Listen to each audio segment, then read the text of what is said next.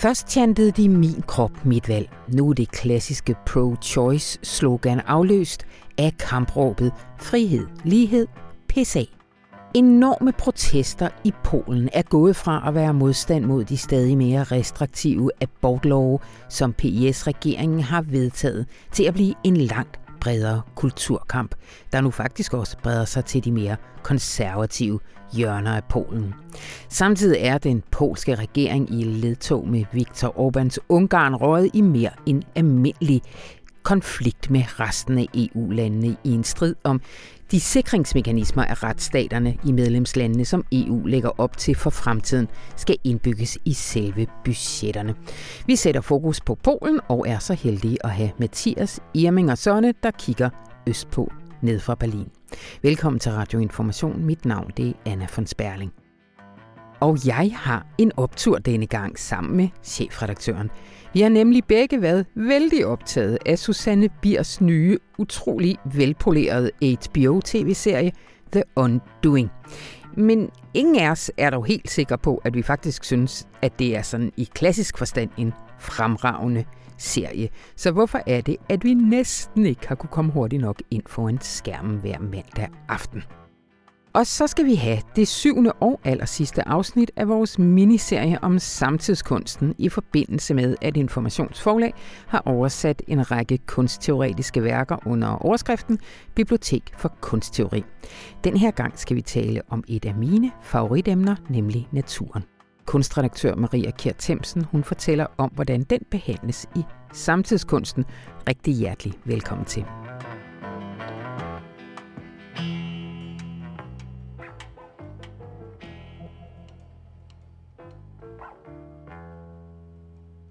Men allerførst, så skal vi øh, tale om en sag, der ligger et år tilbage, men som faste lytter af radioinformation med sikkerhed kan huske. Ikke mindst fordi den fik det fængende navn Oksekødssagen. Velkommen til dig, Lasse Skov Andersen. Tak. Før vi kommer til det helt aktuelle, lige hurtigt, mind os lige om, hvad handlede substansen i den oprindelige sag om? Det handler om den her rapport fra Aarhus Universitet, som skulle finde ud af, hvor meget øh, oksekød det belaster klimaet. Ja. Øh, oksekød er meget udskældt for at belaste klimaet rigtig meget, men den her rapport kom så frem til, at ja, sammenlignet med mange andre ting, og sådan set i forhold til, hvad vi ellers spiser og sådan noget, så ja, det er, en, det er der en del, men, men der var især sådan en opsigtsvækkende sammenligning med, at, øh, at øh, de såkaldte nydelsesmidler, kaffe, slik, alkohol osv., det skulle stå for en større øh, del af vores kosts klimabelastning, end hvad oksekødet gør, ja. øh, som, som var store overskrifter.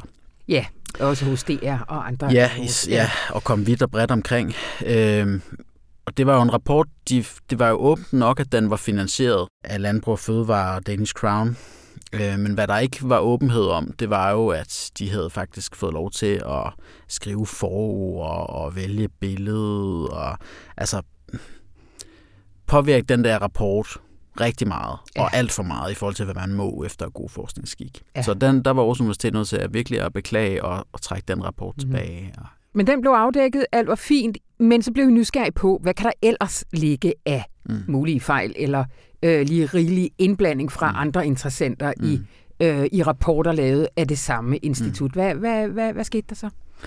Jamen, så skete der jo det, at vi søgte magtindsigt, og så fik vi dem ikke rigtigt. Det blev ligesom udskudt og udskudt. Og, øhm, og, øh, og så Aarhus Universitet nedsatte også deres egen interne undersøgelse, fordi det er jo klart, de kunne også godt se, at det var et relevant spørgsmål, om det her det var et enkeltstående tilfælde, eller om det måske var en kultur, eller i hvert fald et bredere problem.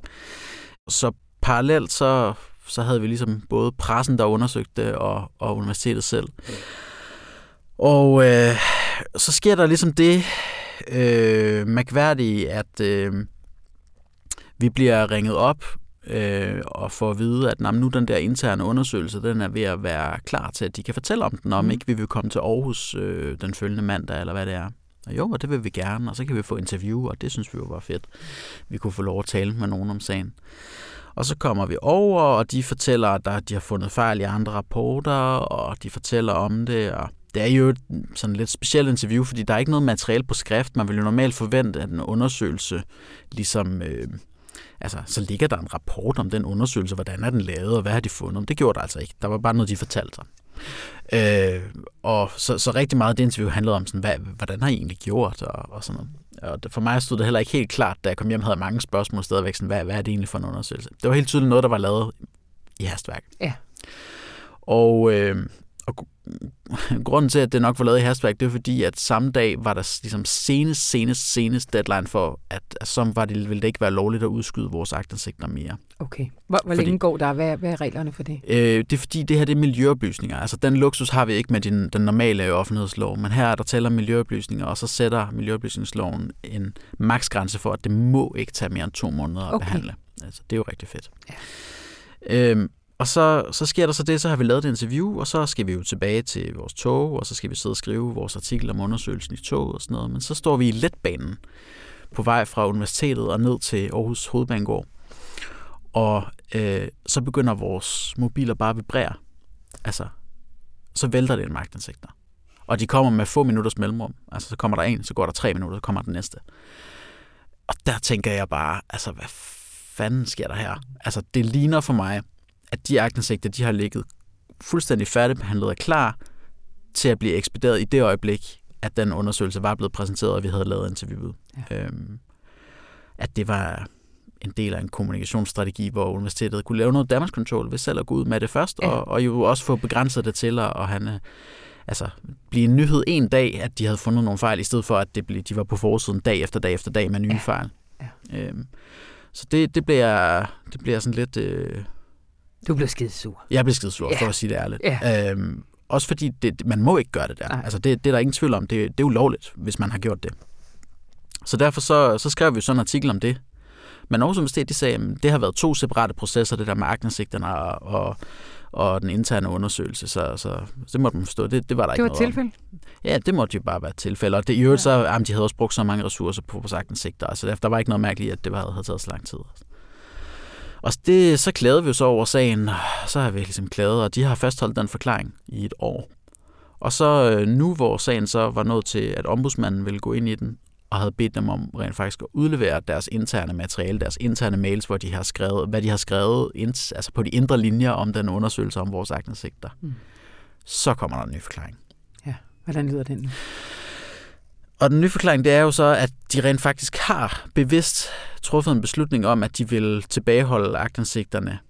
At de vil ikke færdigbehandle agtindsigterne, indtil den undersøgelse var øh, blevet præsenteret.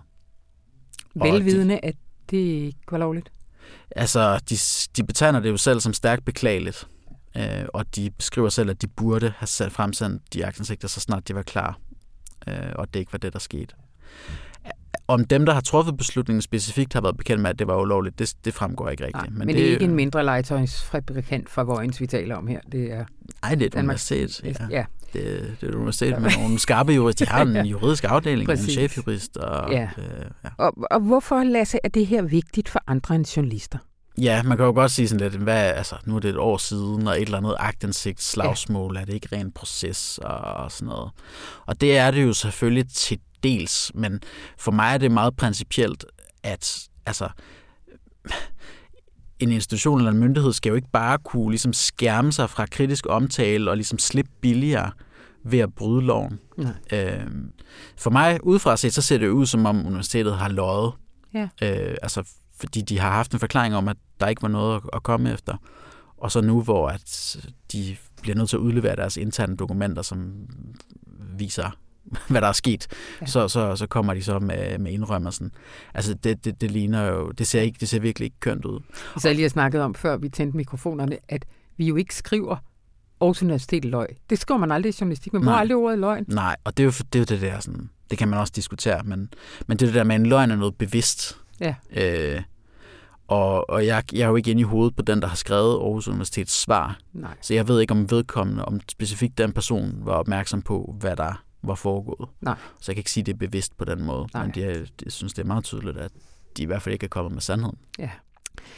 Og hvad, hvad, hvad så nu? Hvilke konsekvenser får det så? Jamen, det er jo så, det er jo så spørgsmålet. Altså, øhm, nu kører der jo så en, en klagesag, som altså, efter at Aarhus Universitet er kommet med den her nye forklaring, så har tilsynsmyndigheden, som er øh, Uddannelses- og Forskningsstyrelsen, de har sagt til ombudsmanden, at de vil, nu vil de tage sagen op igen. Mm-hmm. De havde tidligere afvist, at der var noget at komme efter, fordi De havde spurgt Aarhus Universitet, og Aarhus Universitet mente ikke, der var noget at komme efter, så, så det var der ikke. Nej.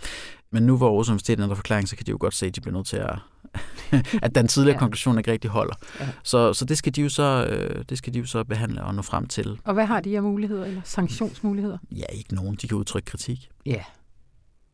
Så sådan er det. Og det er, jo også, jamen, det er jo også det, der er sådan lidt deprimerende ved alt det her, fordi det er, at det kan godt være, at det, det, nu er det jo sikkert træls for at være Aarhus Universitet, og at det kommer frem det her. Mm. Men det er jo lidt deprimerende, fordi det kan jo fra et kommunikationsmæssigt synspunkt sagtens være, at de her numre, de har betalt sig. De har jo vundet det, at de undgik en masse kritisk omtale dengang, og så kommer det frem nu på et tidspunkt, hvor mange måske lidt har glemt sagen, Mm. Det er ikke mm. super aktuelt. Folk går ikke så meget op i det længere. Altså, Hvor mange jeg... hører overhovedet om det? Nej, men det er jo det, ikke? Det er skidesvært. Jeg var også meget tæt ved ikke at invitere dig herind, fordi ja. jeg tænkte, at det er bare noget lidt internt journalistfnid, og ja. gider folk høre på det og sådan noget. Ja. Altså, det håber jeg, fordi ellers, ja. så, ellers så er der frit løb for at spænde. Ja, det er det. Ja. Ja. Det bliver det sidste år. Eller det gør det ikke. Du må komme herind igen. nu får jeg helt dårlig samvittighed over, at jeg havde den tanke. øh, tusind tak, Lasse Skåren. Selv tak.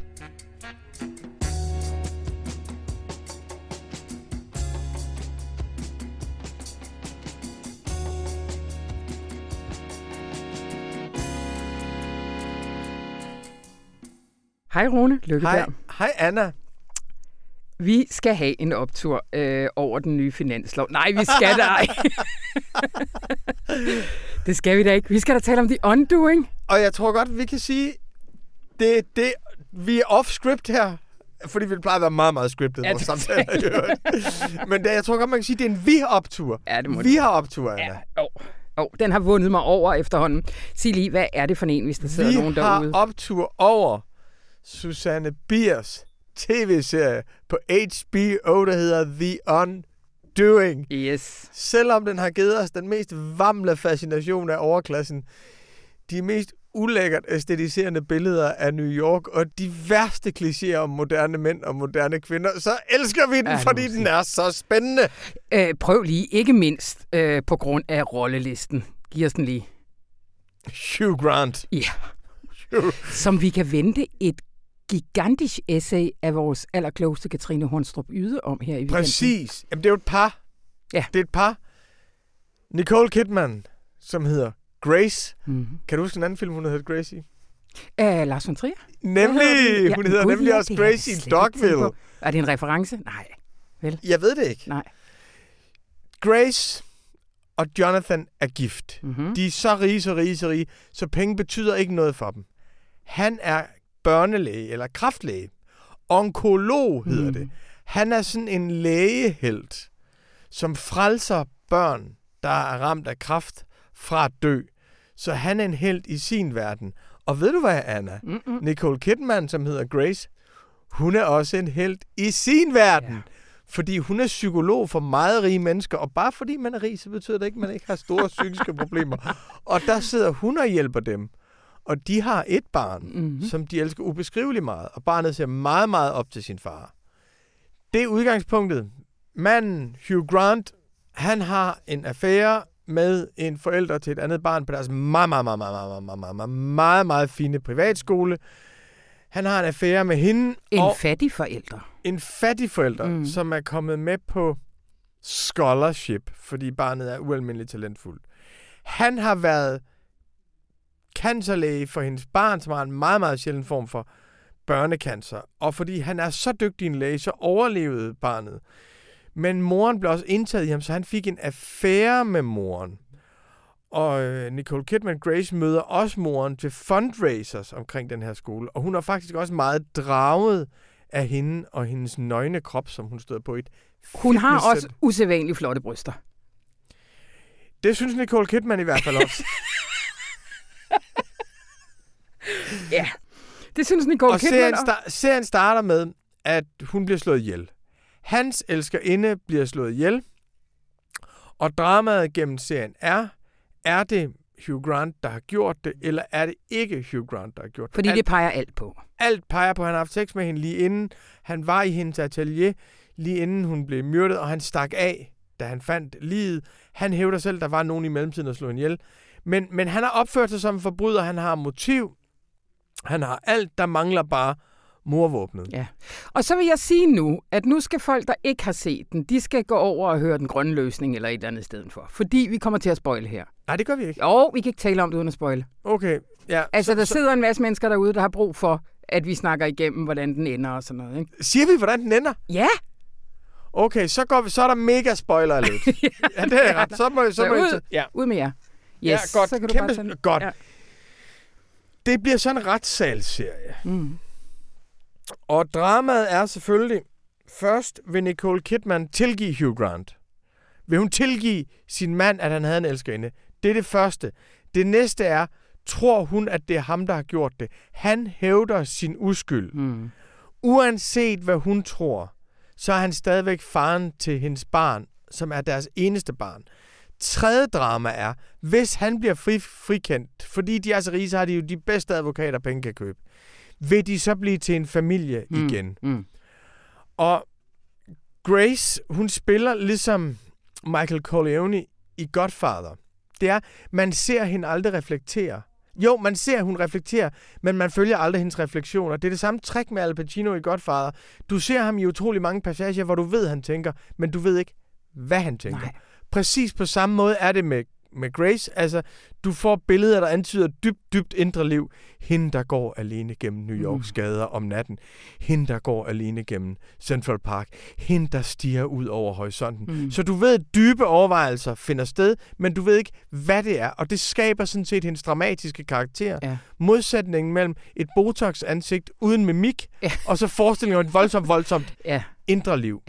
Og hun er lidt, altså det, det var hun også før, at hun kom under kniven. Hun har et ret vildt ansigt, der ligesom kan hvile, uden at afsløre særlig meget, ikke? Jo, Det det, er rigtigt. bare- hun har ja. Pacino-ansigtet Ja, også. ja. Hun, og, og, og hun kan noget med øjnene og sådan Ja. noget. Øh, men det er det, der gør det interessant, det er, hun siger på et tidspunkt, der siger hun, You know my mind is stronger than my heart. Mm. Du ved, at min vilje kontrollerer mit hjerte. Jeg er ikke i min følelsesvold. Det siger hun til sin far, som vi slet ikke har nævnt. Faren, som jo er... Fortæl lidt om faren, Anna. Jamen, Utroligt rig. utroligt rig. Vi ved ikke, hvorfor han er rig. Han spilles af Donald Sutherland. Og han... Øh, jamen det her, han, han spiller vel den rolle, at han er hendes sjælesørger. Det er lidt indblik, man får. Det er hun, når hun Ja. ligesom går op til ham i den der dunkle lejlighed med sådan kæmpe vinduer med udsigt over New York og et flyl og sådan noget. Ikke, øh, ikke et kærligt hjem, det vil man ikke kalde det. Nej, det er patriarkens hjem. Ja, det er det, men han har hendes ryg. hjem. Øh, og så er det jo også, at der går lidt i hvert fald i mellemstykket sådan lidt Agatha Christie-drama i det. Altså vi, han, er, han bliver også, ikke, øh, ikke for anklagemyndigheden, men for os, en mistænkt. Han, han lurer om bagved, ikke? Vi er undervejs. Der er f- jeg, jeg vil sige, der er fire, der kan have slået Elena, som hun hedder, ihjel. Den ene Hugh Grant, prime suspect. Den næste, Nicole Kidman, for hun er ude at gå den nat. Hun bliver fanget på, kam- på et overvågningskamera en block away. Den tredje, det kunne være, det er hendes far, Mm. og det er udelukkende, fordi han hader hendes mand så Ja. ja. meget, og fordi han er så handlekraftig og fuldstændig og aldeles hensynsløs. Fuldstændig Ja. hensynsløs.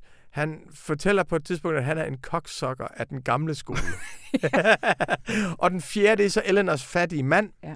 som også kunne have gjort det. Ja. Det korte og lange er, der er et mordrama inde i det her kærlighedsdrama. Hvem har gjort det? En helt Ja. basal who done it. Og meget lang tid, der tror man, at det er mordramaet, der er det spændende. Så går det op for en undervejs, det gik i hvert fald op for mig, at det er en kvindefrigørelsesfortælling. Mm-hmm. Den handler om, kan hun gøre sig fri af den forførende børnelæge? Ligger hun under for hans charme, fordi han er et svin? Mm. Og det, det står meget klart, at, at, at, han, at han øh, ikke bare har haft en affære med hende der, men at han også er forelsket i hende. Mm. Og på et tidspunkt, hvor han skal redde sig selv, der siger han, hvordan kunne jeg slå en kvinde ihjel, som jeg elskede? Der tværer han jo hende ud. Mm. Så for, som jeg ser det, så er spørgsmålet, kan Grace modstå Jonathan? Mm. Kan Nicole Kidman modstå Hugh Grant? Er det rigtigt, når hun siger, at hendes vilje er stærkere end, hende, end hendes hjerte, eller er hun i sin følelsesvold? Og man kommer hele tiden til, at hun bliver draget ind mod ham. Det var dramaet for mig. Hvor er det skægt, fordi det var det, det var det simpelthen slet ikke for mig. Altså for mig var det primært et drama om sådan et meget tidstypisk spørgsmål om den hvide mand. Altså, at den måde, vi bliver hævet rundt i manesien omkring Hugh Grant, vi får lagt alle beviserne frem, det er Hugh Grant, og så bruger vi fem afsnit på at sidde og tænke, nej, det kan da ikke være den pæne mand. Altså, at det på den måde er sådan en, en kritik af retssystemet, men også af vores forestillinger om, hvor, hvor det mørke og hvor ondskaben kommer fra. Sådan tænkte jeg, at det var... Men de to, de to tolkninger udelukker jo ikke hinanden. Nej, det gør de jo ikke. Det Fordi hvis du har den magtfulde, kulturelt, følelsesmæssigt magtfulde hvide mand, som ligesom, han er jo ligesom den ved, det vedtagende dumme svin i ja. verdenshistorien nu, ikke? Jo, jo, men vi frikender ham alligevel. Ja, ja, men, men, ja. Men, det, men, ja. men, men nu er vi jo et liberalt Hollywood-univers. Ja. Altså, vi ja. er jo et True. totalt og Og Elenas mand er, er hispanic. Er og vi vidste godt, han ikke kunne have gjort ligesom, det. Ja. Jamen, det kunne han ikke. det, det kunne ikke det have rigtigt. været sådan, at den hvide, rige mand blev hængt op for noget, som øh, den fattige latino-mand har gjort. Nej. Det kunne ikke, altså, det, det kunne ikke, det vidste, det vidste jeg godt, den var politisk, ja, for politisk ja. korrekt til. Mm. Men ja. du, du har magtfaktoren, børnelægen, liberal held, og så har du på den anden side den kvindelige psykolog, hende der redder folk ud af kriser, hende der er samfundshjælper, og på den mm. måde er de jo traditionelle kønsroller. Ja, Han er ude og redde liv i verden, gammeldags kriger. Hun er hjemme og holde styr på. Hun får hjem til at hænge sammen. Det indre. Ja. ja. Mm. Og spørgsmålet var for mig hele tiden igennem, hele vejen igennem, vil hun give efter for ham? Mm. Og hver gang, at hun bliver forelsket i ham og tager ham i hånden, så tænker jeg, åh nej. Det bliver, hun beslutter sig for, at af hensyn til sønnen, så stiller hun op i retssagen som hans allierede, og hun går med ham i hånden ind til sagen, som jo har kolossal mediebevågenhed. Øh, så hun beslutter sig for at følge med der. Og spille det spil, som øh, hustruen, der har tilgivet og elsker sin mand. For mig var dramaet hele vejen igennem. Har hun har virkelig hun, gjort ja. det? Eller har hun ikke? Har hun styr på situationen? Eller har ikke hun ikke? har han det gjort fordi, det, men jeg, har hun jeg, gjort det. Jeg ja. har jo lavet en feministisk læsning, Anna. Ja, ja. Jamen, jeg kan godt høre det. Jeg er med på den.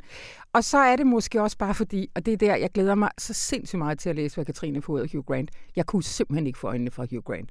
Ikke som i, oh, Hugh Grant, men mere sådan en, hvor er du mærkelig, hvor er du et vildt figur. Jeg var også nogle gange i tvivl om, spiller han faktisk lidt dårligt skuespil, når man ikke troede på ham, eller Altså, synes du ikke, han var vild? Jeg synes, han var en kliché. Altså, jeg synes, Nå, okay, der, jeg synes alle klichéer var ja, i ham. Ja. Om børnelægen, der ja, skulle ja, være total. så god. Men så er han i virkeligheden ond. Åh, ja. oh, der er noget i hans barndom, vi ikke har fået at vide. Han mangler empati. Er han god? Er han ond? Ja. Altså, jamen, jeg synes, det, jeg er æstetisk set, er jeg forbløffet over, at jeg er draget af den serie. For jeg synes, ja. den er sat sammen af de mest gennemskuelige klichéer. Jamen, den er også til tider virkelig dårligt instrueret. Nej, ja, altså, der er ingen af karakteren, der er løsredet forekommer alle karaktererne med at være klichéer.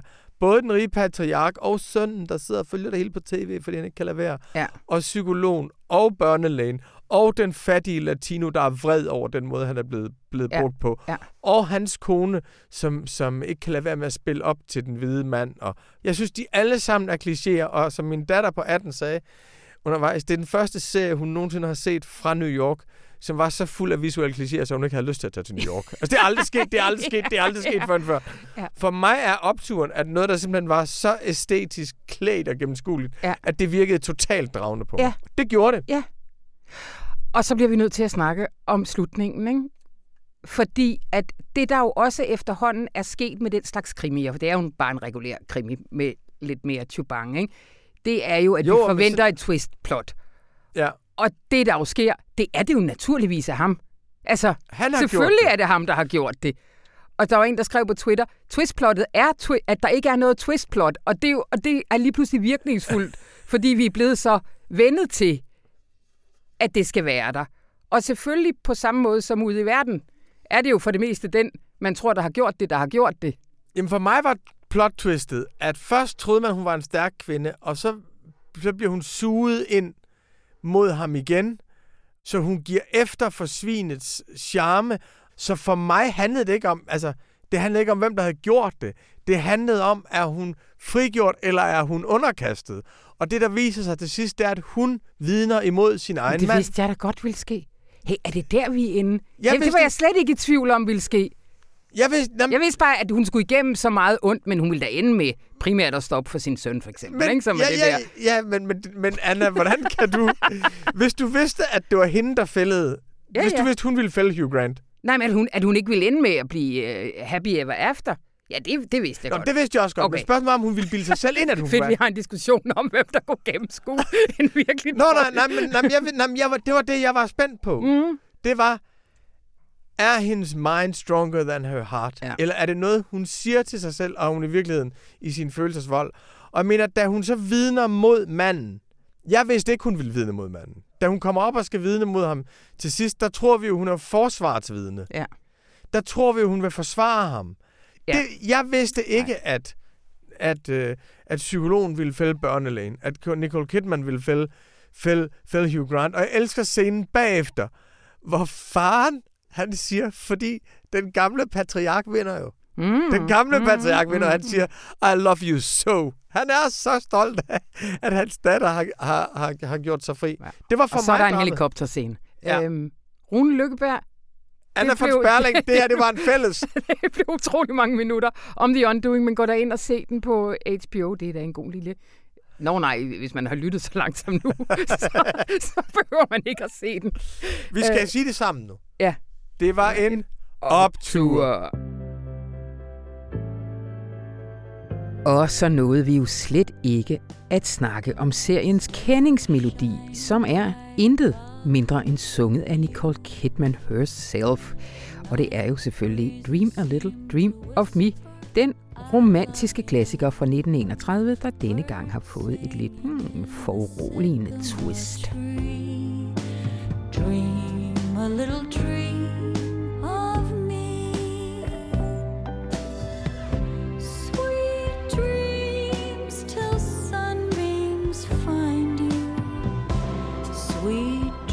that leave all worries behind you. But in your dreams,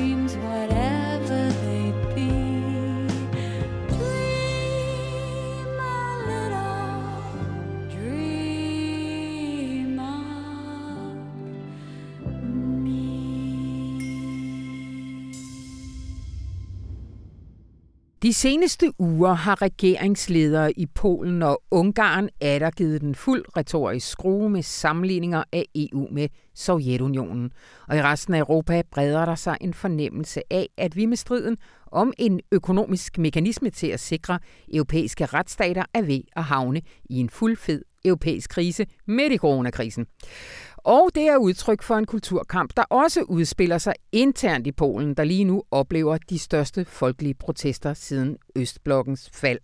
Og velkommen til dig, Mathias Irming og Sonne, Ja, tak. igennem fra Berlin. Øh, det, det er et stort polsk brød, jeg har slået op i dag, jeg ved det. Men øh, skulle vi ikke lige prøve at tage dem sådan lidt adskilt i første omgang? Den her krise mellem EU på den ene side og Polen og Ungarn på den anden, den er hidtil kulmineret med, at de to lande har nedlagt veto mod de her budgetter, som der ellers var indgået kompromis om. Hvad er det, de er så sure over?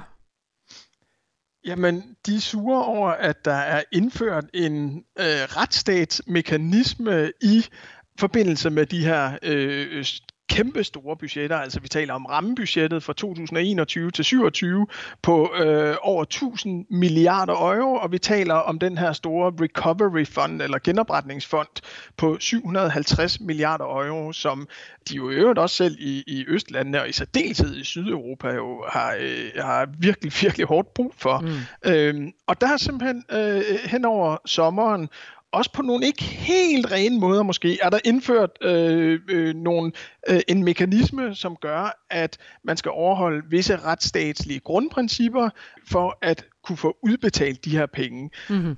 Og der kan man sige, øh, de her to lande, de har jo ligesom alle andre, de har skrevet under på, på den såkaldte Københavner-erklæring og på øh, artikel 2 i EU-traktaterne, øh, hvor der er nogle generelle formuleringer omkring retsstatslighed. Øh, og der skal være adskillelse af det politiske niveau og domstole osv. Øh, og, og øh, der kører jo også allerede nogle såkaldte artikel 7-processer mod netop de her to lande, altså mod Polen øh, og Ungarn. Det, der også bliver kaldt EU's atombombe, men som har vist sig at være lidt af en atrap, fordi de her lande, de kan ligesom dække over hinanden, fordi det kræver enstemmighed at gennemføre sådan en artikel 7-proces. Øh, så derfor har man øh, fra, øh, fra i 2018 fået den idé, at ah, vi skal skabe en mekanisme i budgetterne i stedet for, øh, så man ikke kan få udbetalt penge, hvis man forbryder sig mod grundlæggende retsstatsprincipper i EU. Mm. Og det er ligesom det, der, der hen over sommeren, efter en masse togtrækken imellem øh, rådet og kommissionen og parlamentet, er mundet ud i en mekanisme, som er meget direkte målrettet mod antikorruption, altså mod at de penge, som de pågældende lande får, ikke øh, må flyde, hvis det ikke er sikret, at det er, så at sige, en retsstat, der modtager de her mm. penge. Men, men er det så kun korruption, den handler om, øh, den her mekanisme? Ja, det er det i meget høj grad blevet til. Øh, Europaparlamentet især har, øh, har slået på trummen for, at det skulle være en bredere mekanisme, og det er der også øh, en række øh, europæiske lande øh, og deres regeringer, som har krævet. Men det kompromis, som ligger øh, nu, og som øh, Polen og, og Ungarn ikke vil være med til, det er meget øh, målrettet mod, øh, mod korruption, ja. Okay, men, men, men, men hvorfor gør de det? Altså, har, har, de, har de samme intentioner, de her to lande? Nej, det, det har de ikke. Øh, altså, hvad Ungarn angår, så øh, er det jo ikke overdrevet at sige, at systemet Orbán øh, i lang øh, eller i vid udstrækning simpelthen hviler på, øh, på misbrug af, øh, af EU-midler. Og det er jo et hvad kan man sige, meget illiberalt styre. Man kan se hans øh, stenrige svigersøn, og øh, hvordan der ligesom er øh, jamen det steder en, en økonomisk øh, klan omkring øh, Orbán-styret hmm. her. Så de har ligesom en direkte interesse i at øh, modgå det her, øh, også økonomisk. Øh, Polen det er meget mere øh, diffust, fordi for det, for det første så er der en indre øh, magtkamp i, i PiS-regeringen øh, med deres to små øh, koalitionspartnere, og der bruger de øh, i høj grad EU som, som prygelknappe i den her kamp, som meget handler om at, at øh, øh, samle stemmer op på højrefløjen og holde fast i, i øh, de hårde kernevælgere på højrefløjen. Der er en justitsminister, Sjobro hedder han, som øh, måske en af de kommende store øh, magtfigurer øh, i Pols politik, øh, og han er, han er virkelig hardcore øh, og også øh, meget EU-skeptisk. Øh, så det handler den om på den ene side. På den anden side, så handler det om, om kvindestrækkerne øh, og de her store abortprotester, som du nævnte indledningsvis, øh, hvor, hvor det simpelthen er en kærkommende afledningsmanøvre også at, øh, at have en EU-strid øh, kørende. Og øh, der kan man også se, at, at PISA er faldet øh, mellem, mellem en fjerdedel og en tredjedel i, øh, i meningsmålingerne hen over de sidste måneder her. Altså simpelthen i løbet af, af kvindestrækkerne. Så de, de sidder i, øh, ja, i relativt sløjt i det lige nu. Øh, og der er det selvfølgelig en kærkommende anledning også at gribe fat i Ungarn, som jo er i det her skæbnefællesskab omkring øh, artikel 7-processen øh, med, med Polen. Øh, men der er også, øh, og det er det sidste, jeg siger til det, der, der, er, der er også de konservative bekymringer simpelthen, at, at øh, øh polakkerne siger, at vi er et land, vi vil ikke have homoægteskaber, vi vil have, ikke have fri abort, vi vil ikke have adoption til, øh, til homoseksuelle, vi er konservative, vi vil ikke opgive det. Øh, og der kulturaliserer de så at sige det her, som jo i virkeligheden er et, et juridisk og et økonomisk spørgsmål omkring retsstaten og siger, at vi kommer til at blive øh, diskrimineret, fordi vi simpelthen er anderledes end jer. Hmm, hmm. Sig lidt om de her øh, kvindestrækker, som det hedder. Jeg vil holde mig fra at udtale det på polsk. Det får du lov til. Hvad, hvad handler de protester om? Jamen, de handler i udgangspunktet om, at øh, den polske abortret er blevet øh, indskærpet eller skal indskærpes øh, i forhold til en forfatningsdom, som, øh, som blev fældet i slutningen af oktober. Og den forfatningsdom er vel at mærke ikke øh, effektueret endnu, den er ikke offentliggjort endnu, så den er simpelthen ikke sat i kraft. Men der vil det de facto øh, vil der komme et totalt øh, abortforbud i Polen. Jeg tror, vi er nede på en 50-70 lovlige øh, aborter om året, øh, som den nye lovgivning her øh, overhovedet vil, øh, vil give mulighed for. Og det er jo vel at mærke i et land, hvor der er nogen siger 100.000, nogen siger helt op til 180.000 aborter om året, altså hvor der er en ekstrem stor øh, abortturisme, øh, især til, øh, til Tyskland, men også til et, øh, til et land som, øh, som Slovakiet. Og altså, den her abortskærpelse var ligesom gnisten, og det handlede protesterne også øh, om i starten, men det blev rimelig hurtigt tydeligt, at det handler om langt, langt mere end det. Det handler om øh, PiS-regeringen som sådan. Det handler om det her ekstremt store brud, kan man sige, der går øh, ikke lodret ned gennem Polen, men som der er i det polske øh, samfund. Det handler om den her ekstreme polarisering mellem øh,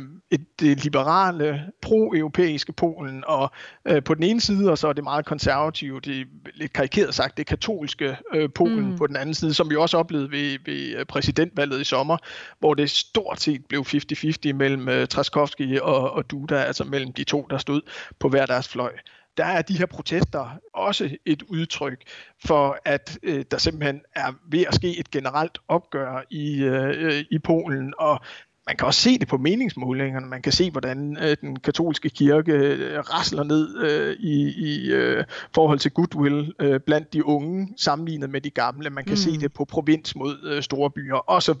Altså et, en, en, en lille, øh, snigende, langsom, liberal øh, revolution, som yeah. det også er et udtryk for. Men som vel også afspejler en altså helt simpel demografi, ikke? Altså, det går meget af generationslinjer, ikke? Det går øh, relativt meget af generationslinjer, ja, og det går øh, lodret ned gennem partilinjer. Altså alt til, til venstre for PiS øh, støtter groft sagt øh, de her øh, de her protester, øh, og er i øvrigt også stærkt imod øh, hele den her konfrontation og hele den her veto-situation med EU.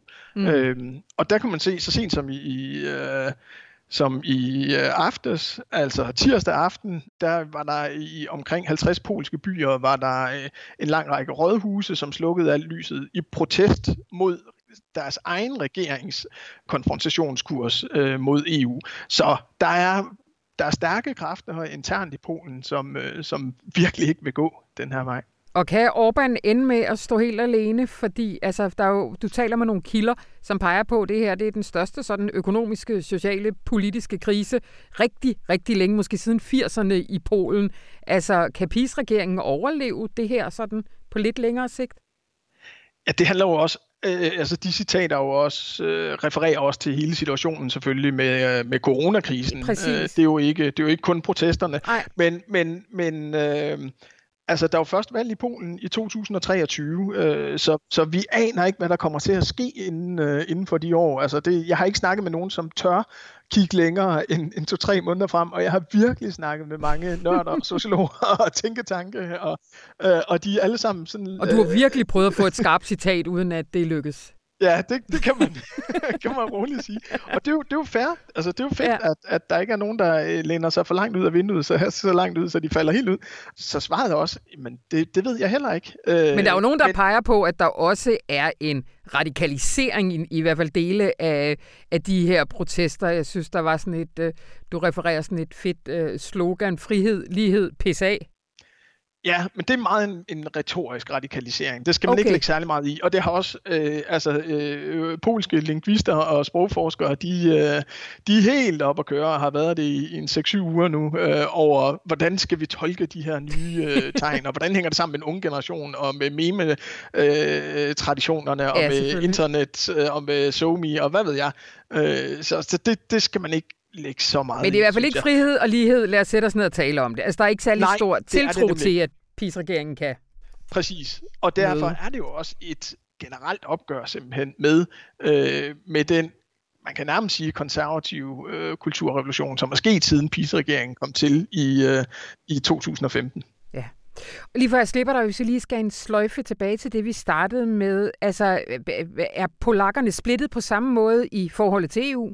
Nej, og det, det er faktisk rigtig interessant, fordi øh, øh, hvis, hvis man kigger på meningsmålingerne i Polen, så er mellem 80 og 90 procent de er fuldstændig klokkeklart pro-europæiske, også af gode økonomiske grunde i øvrigt, øh, men selvfølgelig også af, af historiske grunde. Og derfor er det jo også så vildt, at der er meningsmålinger ude, som siger, at at over halvdelen af polakkerne bakker op om den her konfrontationskurs øh, mod EU, altså øh, om, om peace øh, konfrontationskurs sammen med, med øh, Orbán i Ungarn, øh, mens det helt store flertal stadigvæk er pro-europæere.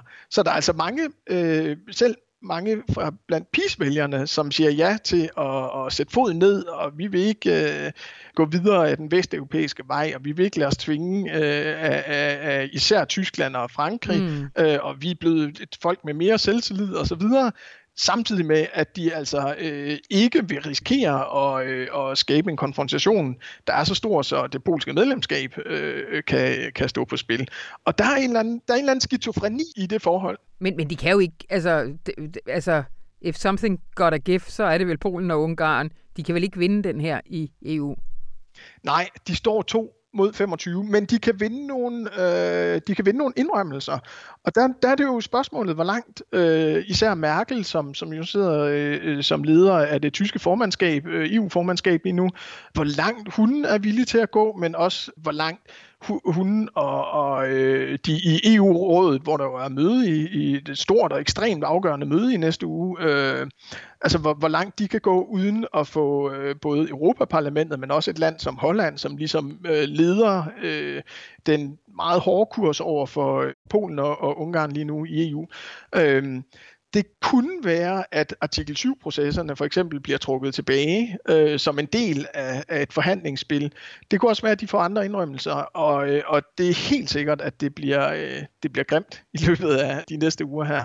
Også fordi lige om lidt, så er det 2021, og så sidder vi med nogle nødbudgetter, vi sidder med en, en genopretningsfond, som ikke kan komme ud over rammen. Mm. Mm. Og det vil du alt sammen følge og skrive om i avisen? Tusind tak, Mathias Irmingersson. Selv tak.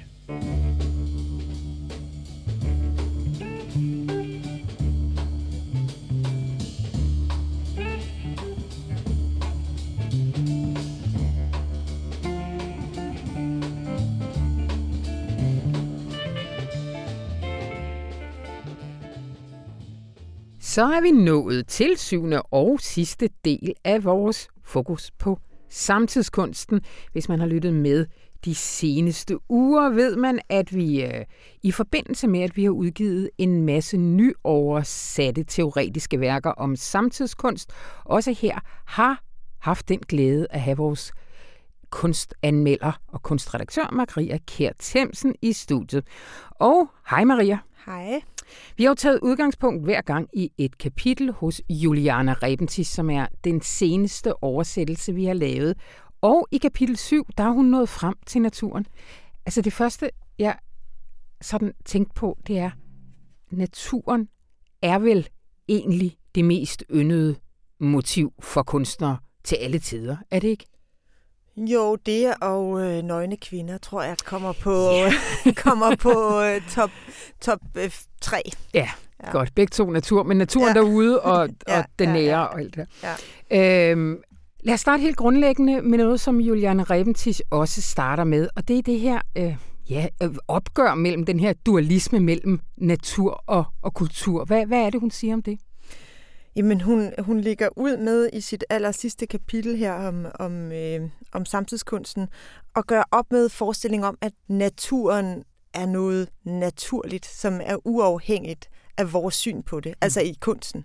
Øh, at lige så snart det, det kommer ind i kunsten som et billede, jamen så, er det i, så, så bliver det civiliseret eller et kulturprodukt. Og at øh, det på en måde også afspejler, hvordan vi ser på naturen som det her naturskønne fænomen, som, som kunstnere gennem tiden har prøvet at indfange. Og hun lægger ud med Adorno og den tidlige modernisme, som mener, at lige så snart man prøver at indfange det på et billede, så forfalder det til det rene kitsch. Mm. Mm.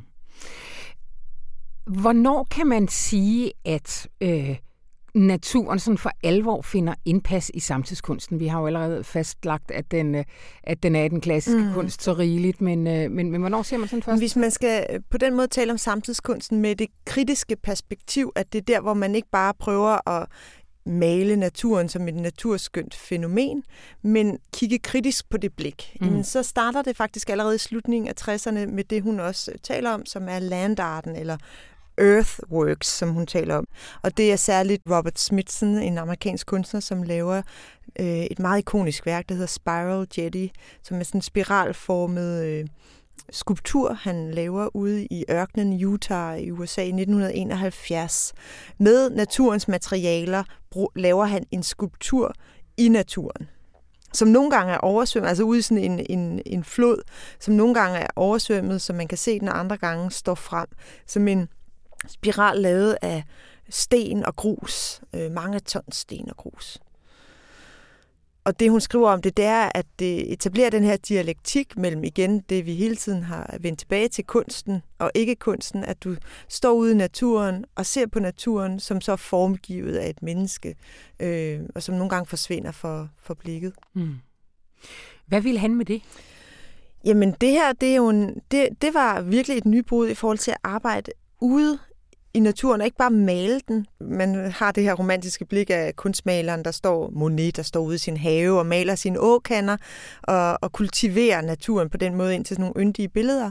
Så går øh, Smithson ud i naturen og laver noget, der i virkeligheden er forgængeligt, som mm. forandrer sig over tid, og som er lavet med naturen selv, og ikke bare et billede på naturen, men et stykke kunst skabt i naturen. Mm. Hvor øh, det her begreb land art, det bliver så etableret der i 60'erne, men, men, men, men fortsætter det med at være relevant i, øh, i samtidskunst? Jo, altså øh, landarten kan man stadigvæk se spor af i samtidskunsten. Der er flere kunstnere, der arbejder ude i naturen. Sådan et helt aktuelt eksempel er den danske kunstner Rune Bosse, som øh, lige nu render rundt nede i en skov på Sydsjælland ved Ormandskov øh, Gods og skaber nogle skulpturer. Jeg var ude og gå en tur med ham i den skov for nylig, og han viste mig, hvordan han arbejder øh, med at forbinde træer, øh, små bøgetræer blandt andet, som han forbinder og forvikler med hinanden, sådan til de over tid, måske over de næste 20-30 år, måske vil den øh, stammer sammen og skaber små forskydninger mm. i den skov, der ellers bare vil stå øh, og, og vokse, som den nu gør. Og det er en måde også at lave øh, en ny art, landart. Han har også lavet det tid, et tidligere værk i 2010, hvor han byttede øh, 100 kvadratmeter øh, skov ud med 100 kvadratmeter strand. Altså han, han øh, skar simpelthen et stykke, øh, et kvadratisk stykke strand op og flyttede det ind i skoven, og, og, og så flyttede han tilsvarende 100 kvadratmeter skov ud på stranden. Sådan til, når man gik en tur på stranden, så så man pludselig et stykke skov og omvendt. Mm. Øh, men også en slags øh, sådan opvågning i forhold til, at man møder noget, man ikke havde forventet at se, mm. men som stadigvæk er et stykke natur. Og samtidig kan man sige også et værk, der, der handler om, hvor iscenesat og, og, og præget vores kultur, vores natur, undskyld, øh, er. Altså i Danmark er det meget, meget få kvadratmeter af vores landskaber, der er upåvirket af menneskehænder, eller som er ja, vild natur. diskuterer, om der overhovedet er nogen. Man diskuterer, om der overhovedet er vild natur. En, ja. så, så, så det aspekt, det der med vores forestilling om, ah, den der vilde natur, også her i coronatiden, tror jeg, der var rigtig mange af de længsler på spil. Folk ville bare ud i naturen, og der blev købt sommerhus som aldrig før, og så videre. Vi skulle bare ud og, og dyrke mulden, og, og, og samtidig mm. vidner det også om, for det første, at vi har en dyb længsel efter et eller andet udefinerbart stykke vild natur. Ja. For det andet, at det er en meget romantisk forestilling, som vi har. Og den romantiske forestilling, den præger os i en grad, så naturen stadigvæk bliver sådan en slags kulisse, mm. som vi som mennesker kan tage ud i og have vores lækre, rekreative adfærd, vandreture osv.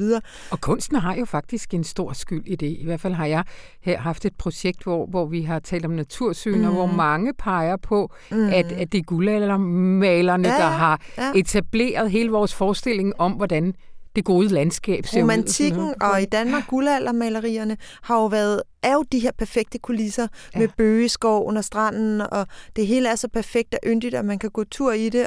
Og der er den engelske teoretiker Timothy Morton har skrevet en række bøger netop om præcis det, at romantikken stadigvæk præger os i sådan en grad i, vor, i vores naturforståelse, at han taler for, at vi helt skal droppe begrebet natur, fordi det fastholder os i den her position, hvor vi øh, tænker på naturen som det derude, mm. det skønne derude.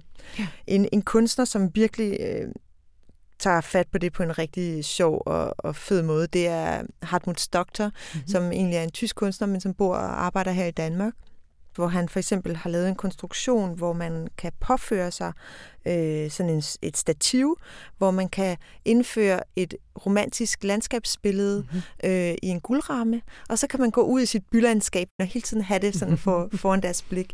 Han er Og- aktuel lige nu her start december, Ja, hvor vi optager. I Nikolaj Kunsthal, ja.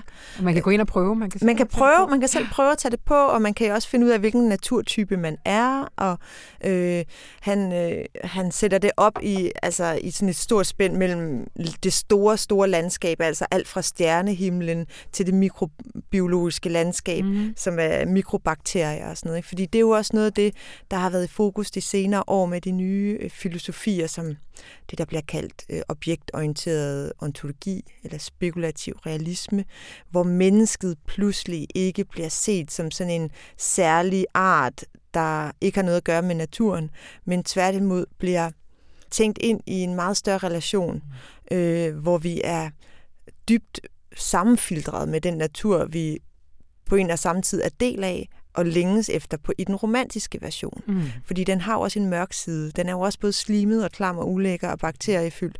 Øh, og hele den natur, det er ikke så meget den, vi længes efter. Mm. Øh, det er det, der også bliver kaldt mørk økologi. Og ham Morton, jeg nævnte før, han, han prøver at fremmane en, en filosofi, der ligesom handler om at drage det hele ind. Så det ikke enten bliver naturen som en kulisse for vores adfærd, som har ført til de her fatale konsekvenser for planeten, eller den her hippie-version, som han kalder det, den her holistiske tankegang, sådan at vi skal være et med naturen, men som i virkeligheden også er en romantisk forestilling. Mm. Mm. Vi bliver nødt til at inddrage alt det mørke også. Mm. Øh. Vi bliver nødt til at haste lidt videre, Mm. fordi der er så meget at snakke om i det mm. her. Mhm. Øh, vi forlod egentlig kronologien ved landarten. Ja. Øhm, hvis man går lidt længere op, hvad er det så for nogle, nogle brud, der sker? Altså særligt i nullerne begynder der at komme rigtig meget fokus på det, der på det tidspunkt hed klimakunst, med et lidt irriterende ord, som vi sige. heldigvis ikke bruger så meget mere. Nej. Det lyder også som sådan noget, man øh, udvikler for at få fondspenge. Ja, det er helt forfærdeligt, og det, det bliver sådan lidt øh, det der instrumentaliserede term. Ikke? Ja.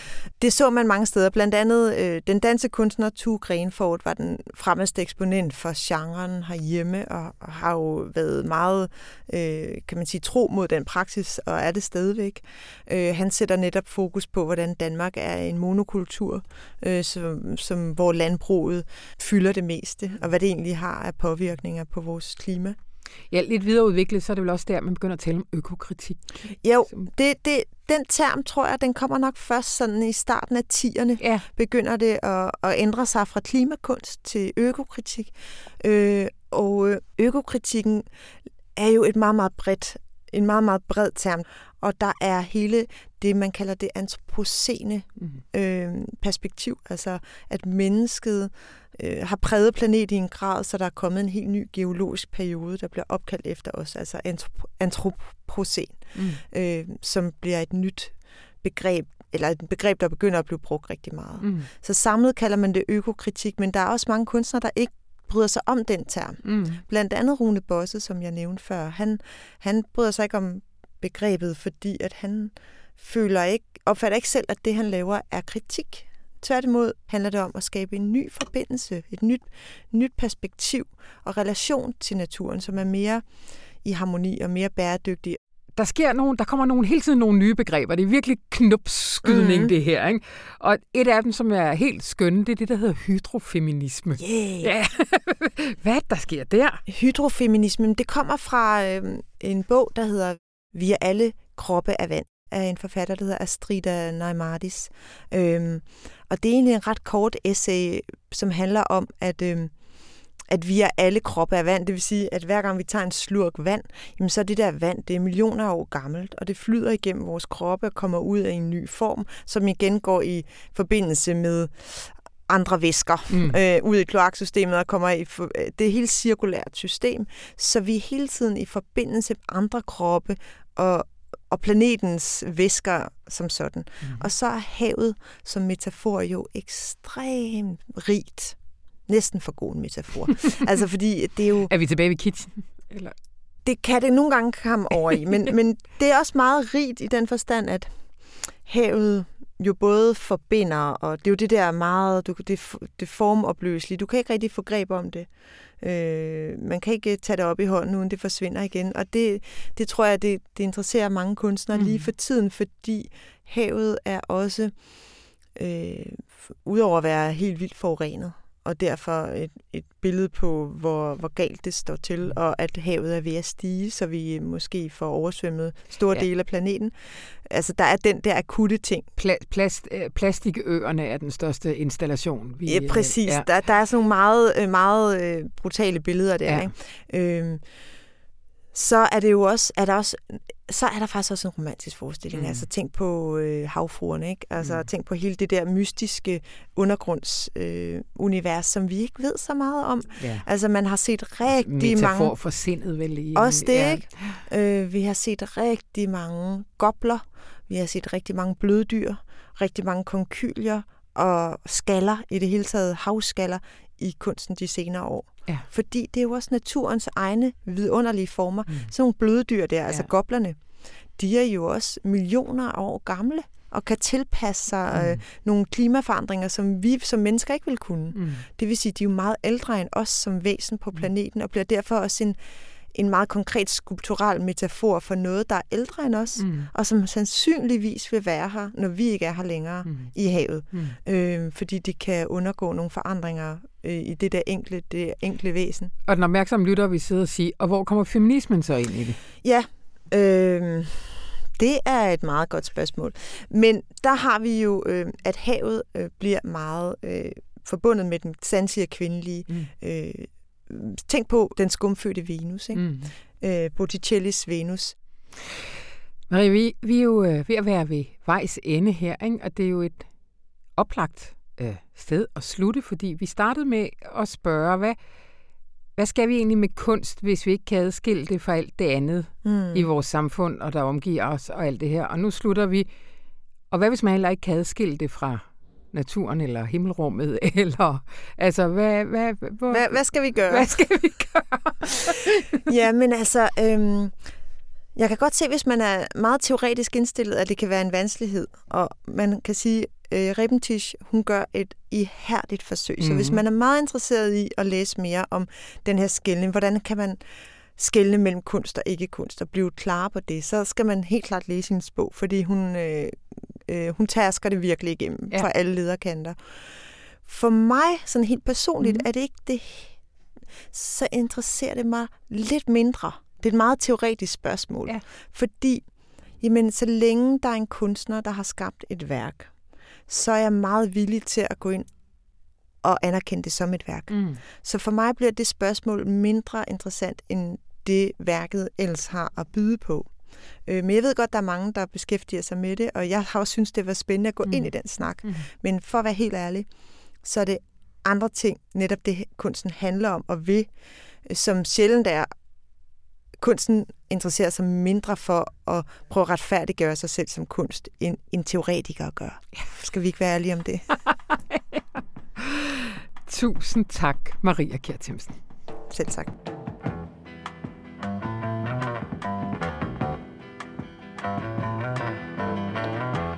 Og det var alt, hvad vi havde fra denne gang. Gå ind på information.dk og vælg dig rundt i meget mere godt stof. Øh, mit navn det er Anna von Sperling, og det her program det var klippet og gjort lækkert af Anne Pilegaard Petersen. Og så ønsker jeg dig bare en rigtig dejlig weekend.